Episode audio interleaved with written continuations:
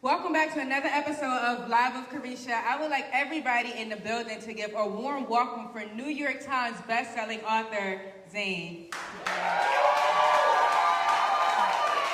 It is an honor. It is an honor. Thank you for having me. So let me just start by saying I never in a million years would have ever guessed that I would actually sit next to you. Like I was reading your books back when I was I probably should have been reading them when I was much younger. I learned quite a few things, quite a few things. So it's like it's kind of surreal to be sitting next Oh, to well, you. thank you. I'm like freaking out, Thank you. but it's okay. I'm gonna get through it.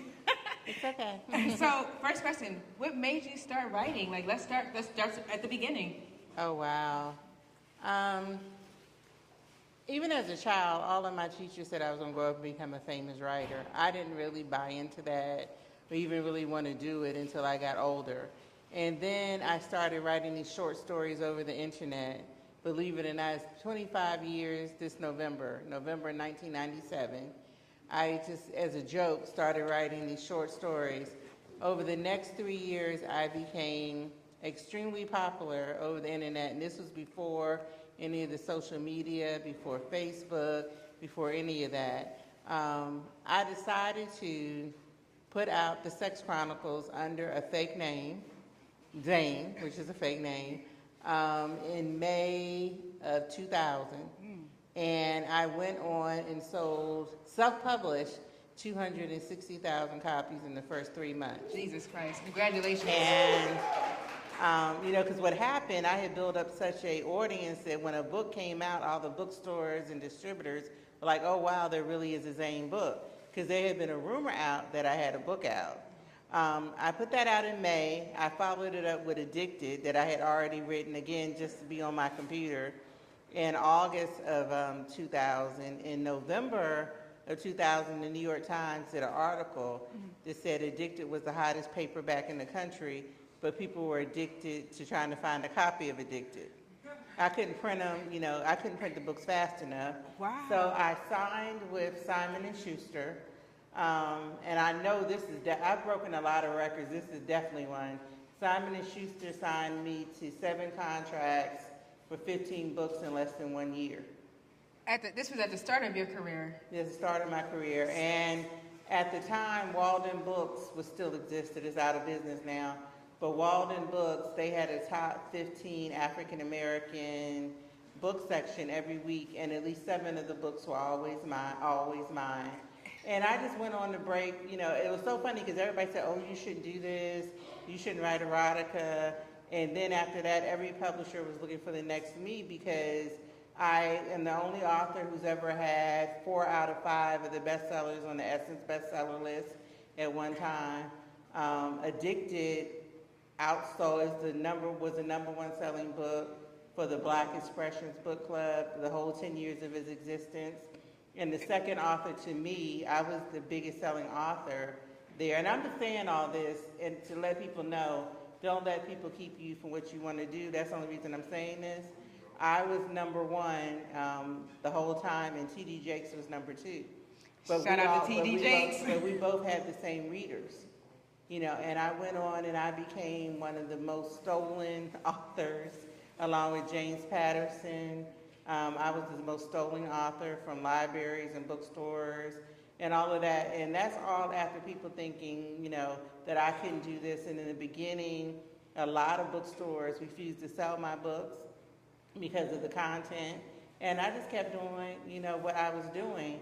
And here it is, you know, 25 years later, and I've had, you know, two successful cable series, actually the number one series in Cinemax history. Um, thank you. I'm just, I'm just letting her go. Just go ahead and, and No, talk, I'm honey. just, you know, because I want to inspire people because I know that I'm there are a lot of creatives myself. here tonight. And so I feel it's important to say, you know, Addicted was made by Lionsgate, you know, it starred Boris Kodjoe and a whole lot of other people. We were number one at the box office opening weekend. You know, and now um, I write and direct several movies now. Uh, I still write books. I have 38 New York Times bestsellers. I went on and I published over 120 other authors and ran five imprints at Simon & Schuster, including New York Times bestsellers like Omar Tyree. I So wait, you knew you knew Omar Tyree? I know Omar extremely well. Oh my! I'm his Do you guys all talk like Sister Souljah, Omar Tyree, Eric Jerome Dickey, like Terry McMillan? All of us know, you know, what Dickey passed on. Oh, But know yeah, I do know all of it. I know Terry, I mean, we, it's a very. Listen, if you don't do black books, you got to know that the the starting Yeah, five. but I know, that's the lineup. yeah, I know Sister Souljah. I know Terry McMillan. Mm-hmm. You know, I pretty much I published Ray J's book, Keith Sweat's book, um, a bunch of other books, and now I'm the president of a film network. Um, very recent. Um, that's my latest thing. I just became the president of a film studio, um, and we're going to have present, you know, uh, studios in D.C., Atlanta, Baltimore, and L.A. so let me ask you this. I don't, I don't want to cut you off. No, no, no. Go ahead. How, how long does it take you to write a novel? Because you, you write them so fast. My shortest, my record for a novel was ironically Afterburn, which is the book that went the highest on the New York Times bestseller list ever, and I wrote it in four days. I wrote Addicted originally in 19 days. The shortest time it's taken me to write a movie script was actually recently this year because I directed a movie in July called Killer B and B that'll be out later this year. Um, and I wrote that script in 36 hours. Oh my gosh. So why why erotica? Like why was that your niche? You know, it's funny, I never chose erotica. Erotica kind of chose me. If anybody told me I was going to grow up and become the queen of erotica, I would have laughed in their face. And even when I started writing the short stories, I had never read erotica. I think with me, I'm a very detailed writer, and I just didn't, when it came to the sex scenes, you know, I didn't have a filter like any other thing that I write. So um, it was shocking to me that people weren't already doing that. I was more shocked than anybody else when, you know, women started emailing me and saying, you know, thank you for making me feel normal. And I don't mean just uh, women in the United States, and I don't mean just black women. You know, I have, you know, it's like a, it became a global, like almost like movement. You know, and I've been very blessed. And the thing that, you know, Simon and Schuster did for me that I could not have done for myself, they did make me a global brand. Like I've been translated in, you know, several different languages. Um, you know, I just, and in my movie, I Wish I Never Met You, that I released in May, um, it's won over two dozen awards. I actually just won in July Best International Film by a female filmmaker at the Toronto Diverse and Black Film Festival. So I'm very grateful for that. What was that like when you found out that you won that award? You know, it's interesting, I'm always pleased to win awards, but I'm always so focused on whatever I'm doing next. Like literally, I won that award on July 16th. I started shooting, and that was in Toronto. I started shooting Killer B and B here in Atlanta the next day on July 17th. So I was already totally immersed and focused on, you know, doing that to be honest. But I'm very grateful um, to have won, you know, all the awards that I have. And, and again, don't give up. You know, if people do what you feel you want to do, because people are always going to talk about you. Amen. They're always going to talk about you. Like when I won the NAACP award, I'm sure people talked about me. You know, and but So it, it is what it is. So many questions. Jesus Christ. So where originally are you from? DC. Okay. So, so is and I know you went to Howard. Yes. So a lot of your writing, you talk about like Howard in some of your books. Like I remember that. Like, did you? Some of them. Were some of the the things you written? I know what you're about to ask me. Were those situations that you went through? Um, Like a lot. I'll say this. A lot of stuff in my books are true. Because it went down. But I never tell people what's true, and people would never in a million years be able to guess what's true. I'll put it that way. Okay. Yeah. Okay. Mm-hmm. We, we can take that. Have you ever taken a break? Do you ever stop and go on vacation, or has it just been nonstop killing the publishing game for the past twenty years? Um, I, unfortunately, I don't take a lot of vacations. It's very hard for me to take a vacation. I do travel a lot, particularly prior to COVID. I think my last tour I did 28 cities in 35 days. So I've seen a lot of places, but and you know, and that included international. But me taking like vacations. Now I need to take more vacations, to be honest. So I noticed with your erotica novels, and when I first when I first started reading your books, the first thing I learned from reading your books was that black people make love. Because mm-hmm. when I was younger, when I was in high school, you know, I didn't really know much about that. But I used to read your novels and see stories about like black men making love with black women. Like mm-hmm. it was mm-hmm. amazing. So my question to you is, um, you know, with the boundaries and the taboo, like in the black community, like that they don't really make love and are not passionate in the bedroom.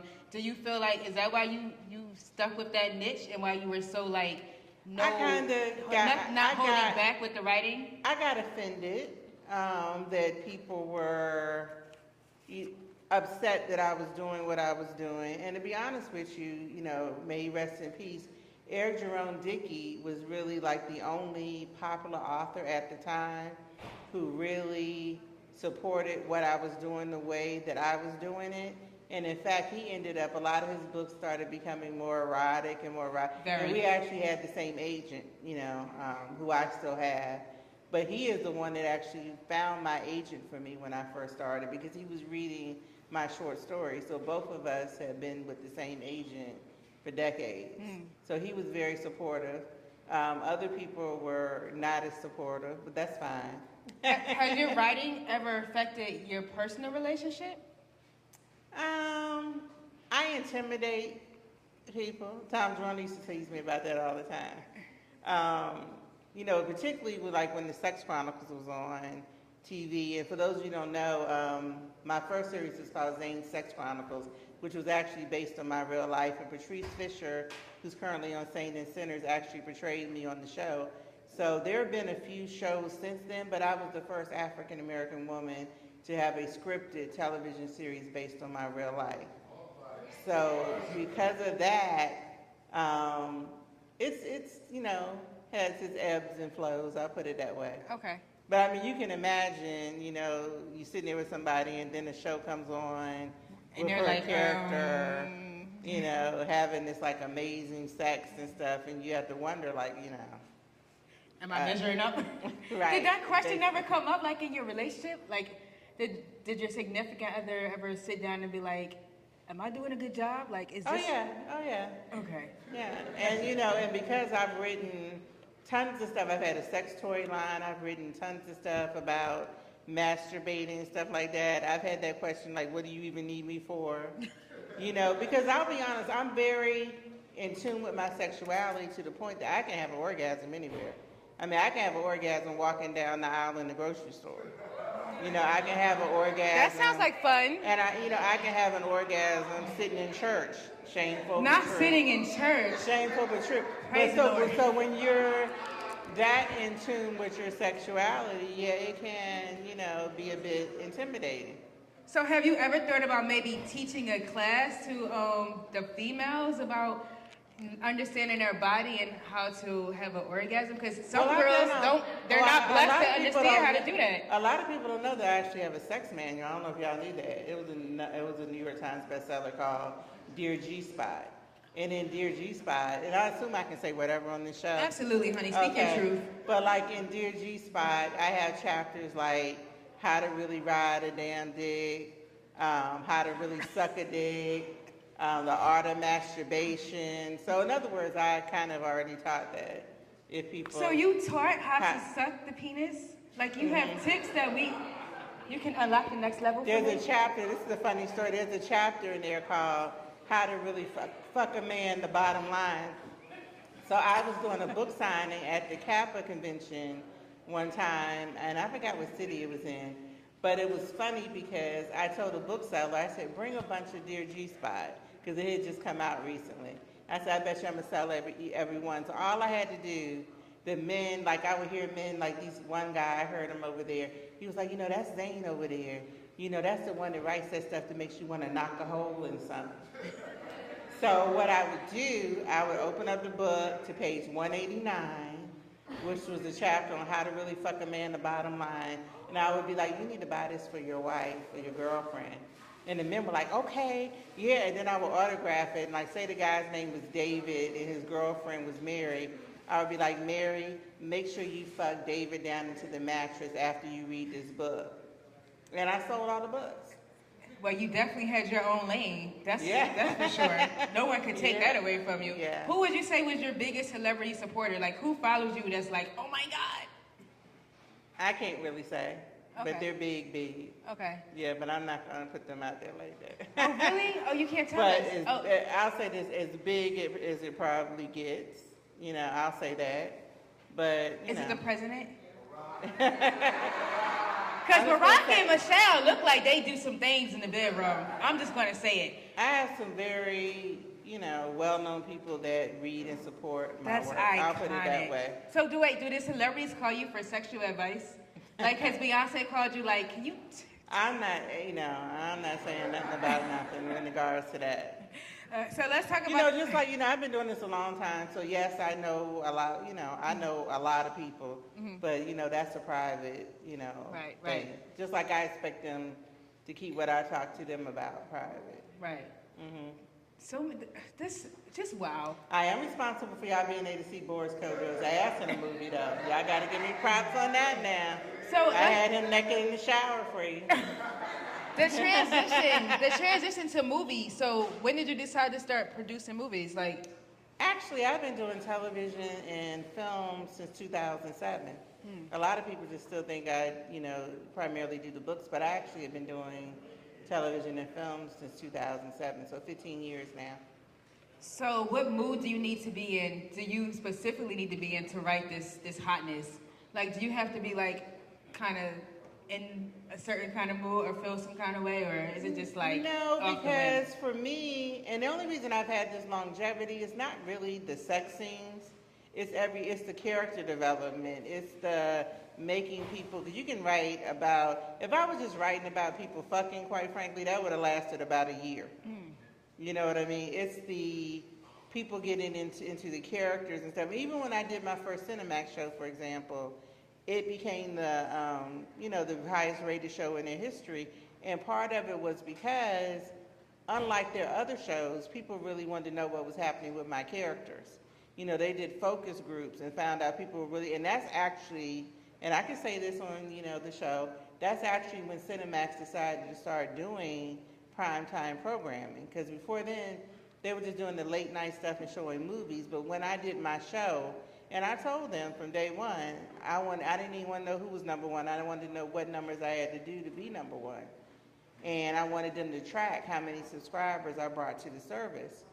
You know, and it really made a difference. But it's really the care. Like if you read my books, honestly, um, you could get to the sex scene and be like, I could have just said, and then they had sex and kept going, and it still would have been a full story. So people are really into the story. Like even when I did like anthologies, I would ask people if they just sent me a sex story, I'd be like, now tell me why I should care that these people even having sex in the first place. And that's what I want to hear, and that's the difference between erotica and pornography. Do, do you do you get do you feel like you got your flowers for paving the way for all the up and coming authors that jumped into the erotica lane because you really made a way for so many other black females to start writing I books. got my flowers. yes, your Nah. respect. You don't feel like you have? Nah. Can we give her an applause and give her flowers? Yeah. yeah. Going to let you know, like you inspired all the girls. Even when I was in college, like I used to know girls that wanted to start their own books, and the first person they would say was, "I want to be like Zane." Like Oh, that's sweet. it was you. Now, I will say I've gotten a lot of people saying that to me, but when you say flowers, like from other successful authors that have come into this lane, I would have to give that a, a no. But it's okay. It's okay. Yeah, it's okay. Because for me, I never wanted it all to be about me. If it was all about me, I would not have published 120 other authors and 900 books by other authors. And Allison Hobbs, who writes erotica, I think I published 39 books by her mm. alone. You know what I mean? So that I admire, you know, the writing craft of others, which is why I do that. Because at one point I was publishing 60 books a year by other people. What, what advice can you give to, to couples, especially black couples, that have problems with like keeping it spicy with their relationship? Like, is there a way to like, to like just fuck your man's brain out so he never cheats? Not that I have those problems. I mean, I'm the diva. I But for the people that have well, those Let me problems. just say this is advice for all couples, because anybody sees my shows, even though they're primarily, you know, black focus. I have people of all races on my shows. And in fact, my audience for my shows was like 70% white, my actual audience for the shows. So this advice is for everybody. Um, if somebody wants to cheat, male or female, there's really not much you can do to fuck them enough where they're not going to want to cheat, um, to be honest with you. Um, as far as keeping stuff spicy, it's really all about communication and not only that, but not having the fear of being judged. I think a lot of people are with people they're not truly comfortable with. Hmm. If you're not comfortable enough to go home and get naked and hang from the chandelier and, you know, hand a man a dildo and be like, okay, fuck me with this and find my G-spot. I mean, if you're not comfortable around someone enough to like really be yourself, that's going to be the problem.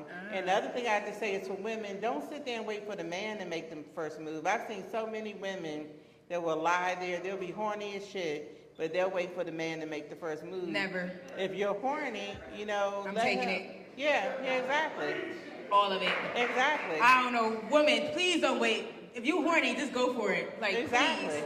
And that's what, mo- now there's some men, there's some men that have an issue with that, but most men would love it. You know what I mean? They would love it. What a wonderful day this is that you came to this show. God bless you.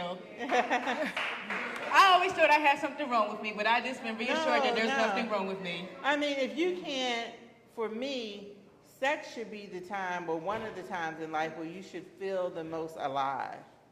You know, to be honest with you. If you don't feel that way, then there's something wrong with whoever it is that you're fucking. It's not the right situation for you. If you don't feel like it's relief, if you're stressed out having sex, then that's not the right person for you. Sex is supposed to be a stress reliever. You know what I mean? Not stressed out having sex. yeah, I mean, but you'll be surprised. You know, and like one of the biggest questions, and the reason I put that chapter in there, a lot of women, quite frankly, are scared to get on top. What? They are. In 2022? Yes. No, Yes. we're not. Yes.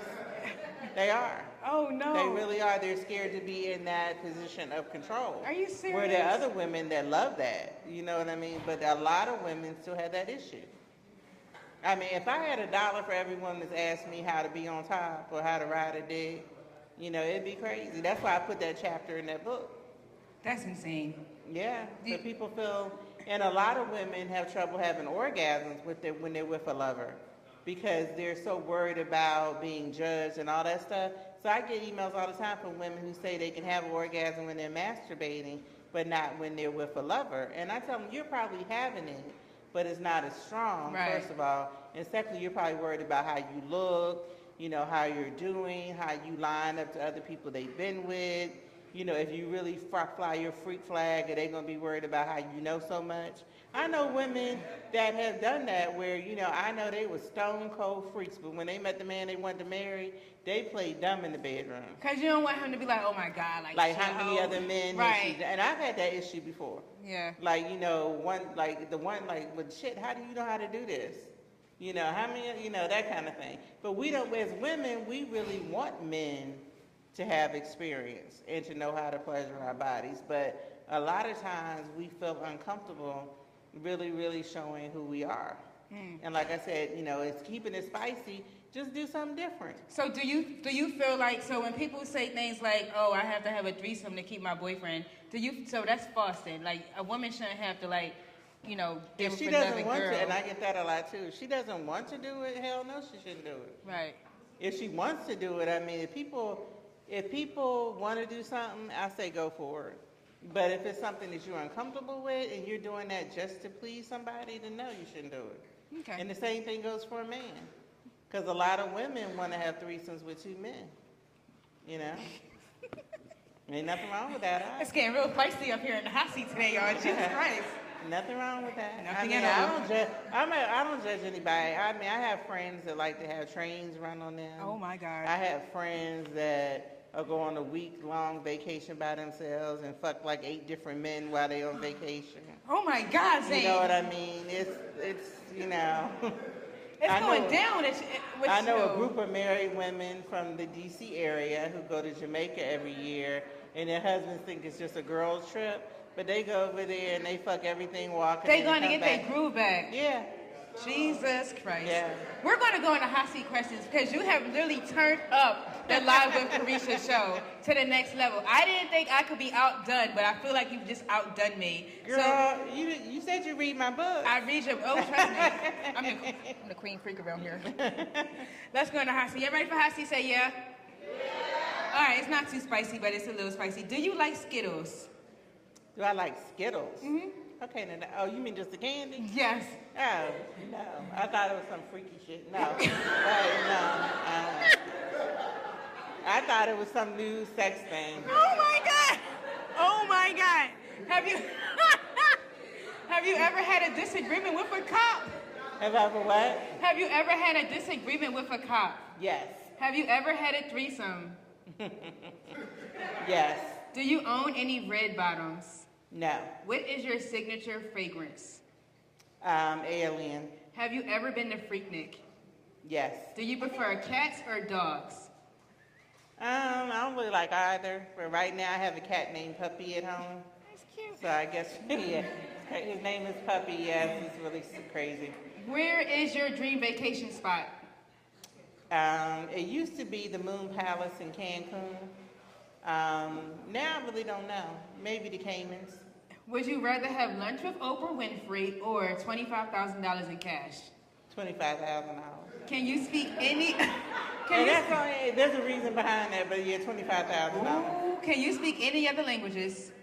No, but I'm learning Spanish right now, trying. Yeah. What is your biggest fear? Hmm. Probably I would have to say failure. Because I've never really had that experience yet, and I don't know how I would feel if that happened. Like I always go into things, manifesting things and manifesting success. That is a fear of mine, a fear of failure. Who is your favorite actress? Mm. That's a tough one. Is it really? Yeah, I can't even answer that. Okay. Have you ever cheated on someone? Yes. Who, Who is your celebrity crush? Oh, that's easy, and he knows it because I'm his personal stalker, Idris. Oh my God, that's my celebrity Uh, crush. I'm his personal stalker. Any event that he's at, You I go, stalked the I- yeah, I go to him. I say, "Do you?" I always go to him and I say, "Do you remember me?" And he says in his British accent, "Of course I remember you, Zane." And I get my hug and my kiss, and I'm like, "Good for the whole night." And I tell him, "I say I'm good for the night now. I can leave." Shit. Yeah, yeah, that's my celebrity. So you done met the man before? oh yeah. Do he smell good in real life? Mm-hmm. Smells, smells good, looks good, sounds good. Yeah. That's so That's exciting. definitely my, and I, I joke about that all the time, but yeah, I'm his personal stalker. I would die. Who is a political figure that you admire? Oh, President Barack Obama. That's amazing. And do you have anything you want to tell the camera for this wrap up on this magnificent taping of Live with Carisha? Um, if you have a dream, go for it, but remember that goals are dreams with a deadline. And where can the people follow you at at home? Um, Planet Zane on Instagram. Um, on Facebook, I always forget my exact thing, but if you type in Zane, it's the one with millions of followers. It's the first one that comes up. And on Twitter, you know, I don't even remember my name on Twitter, to be honest with you. I don't go on Twitter. You don't tweet these days. Nah. Mark, you're still on Facebook, huh? Yeah, I'm on Facebook and I'm on Instagram. We love to see it. Make some noise for the beautiful Zane checking in with us today on Live with Carisha. Follow her on all platforms. You know where to follow me at, at Carisha Diva, bringing you the most amazing interviews in the industry. Everyone at home, stay fabulous, stay blessed, peace.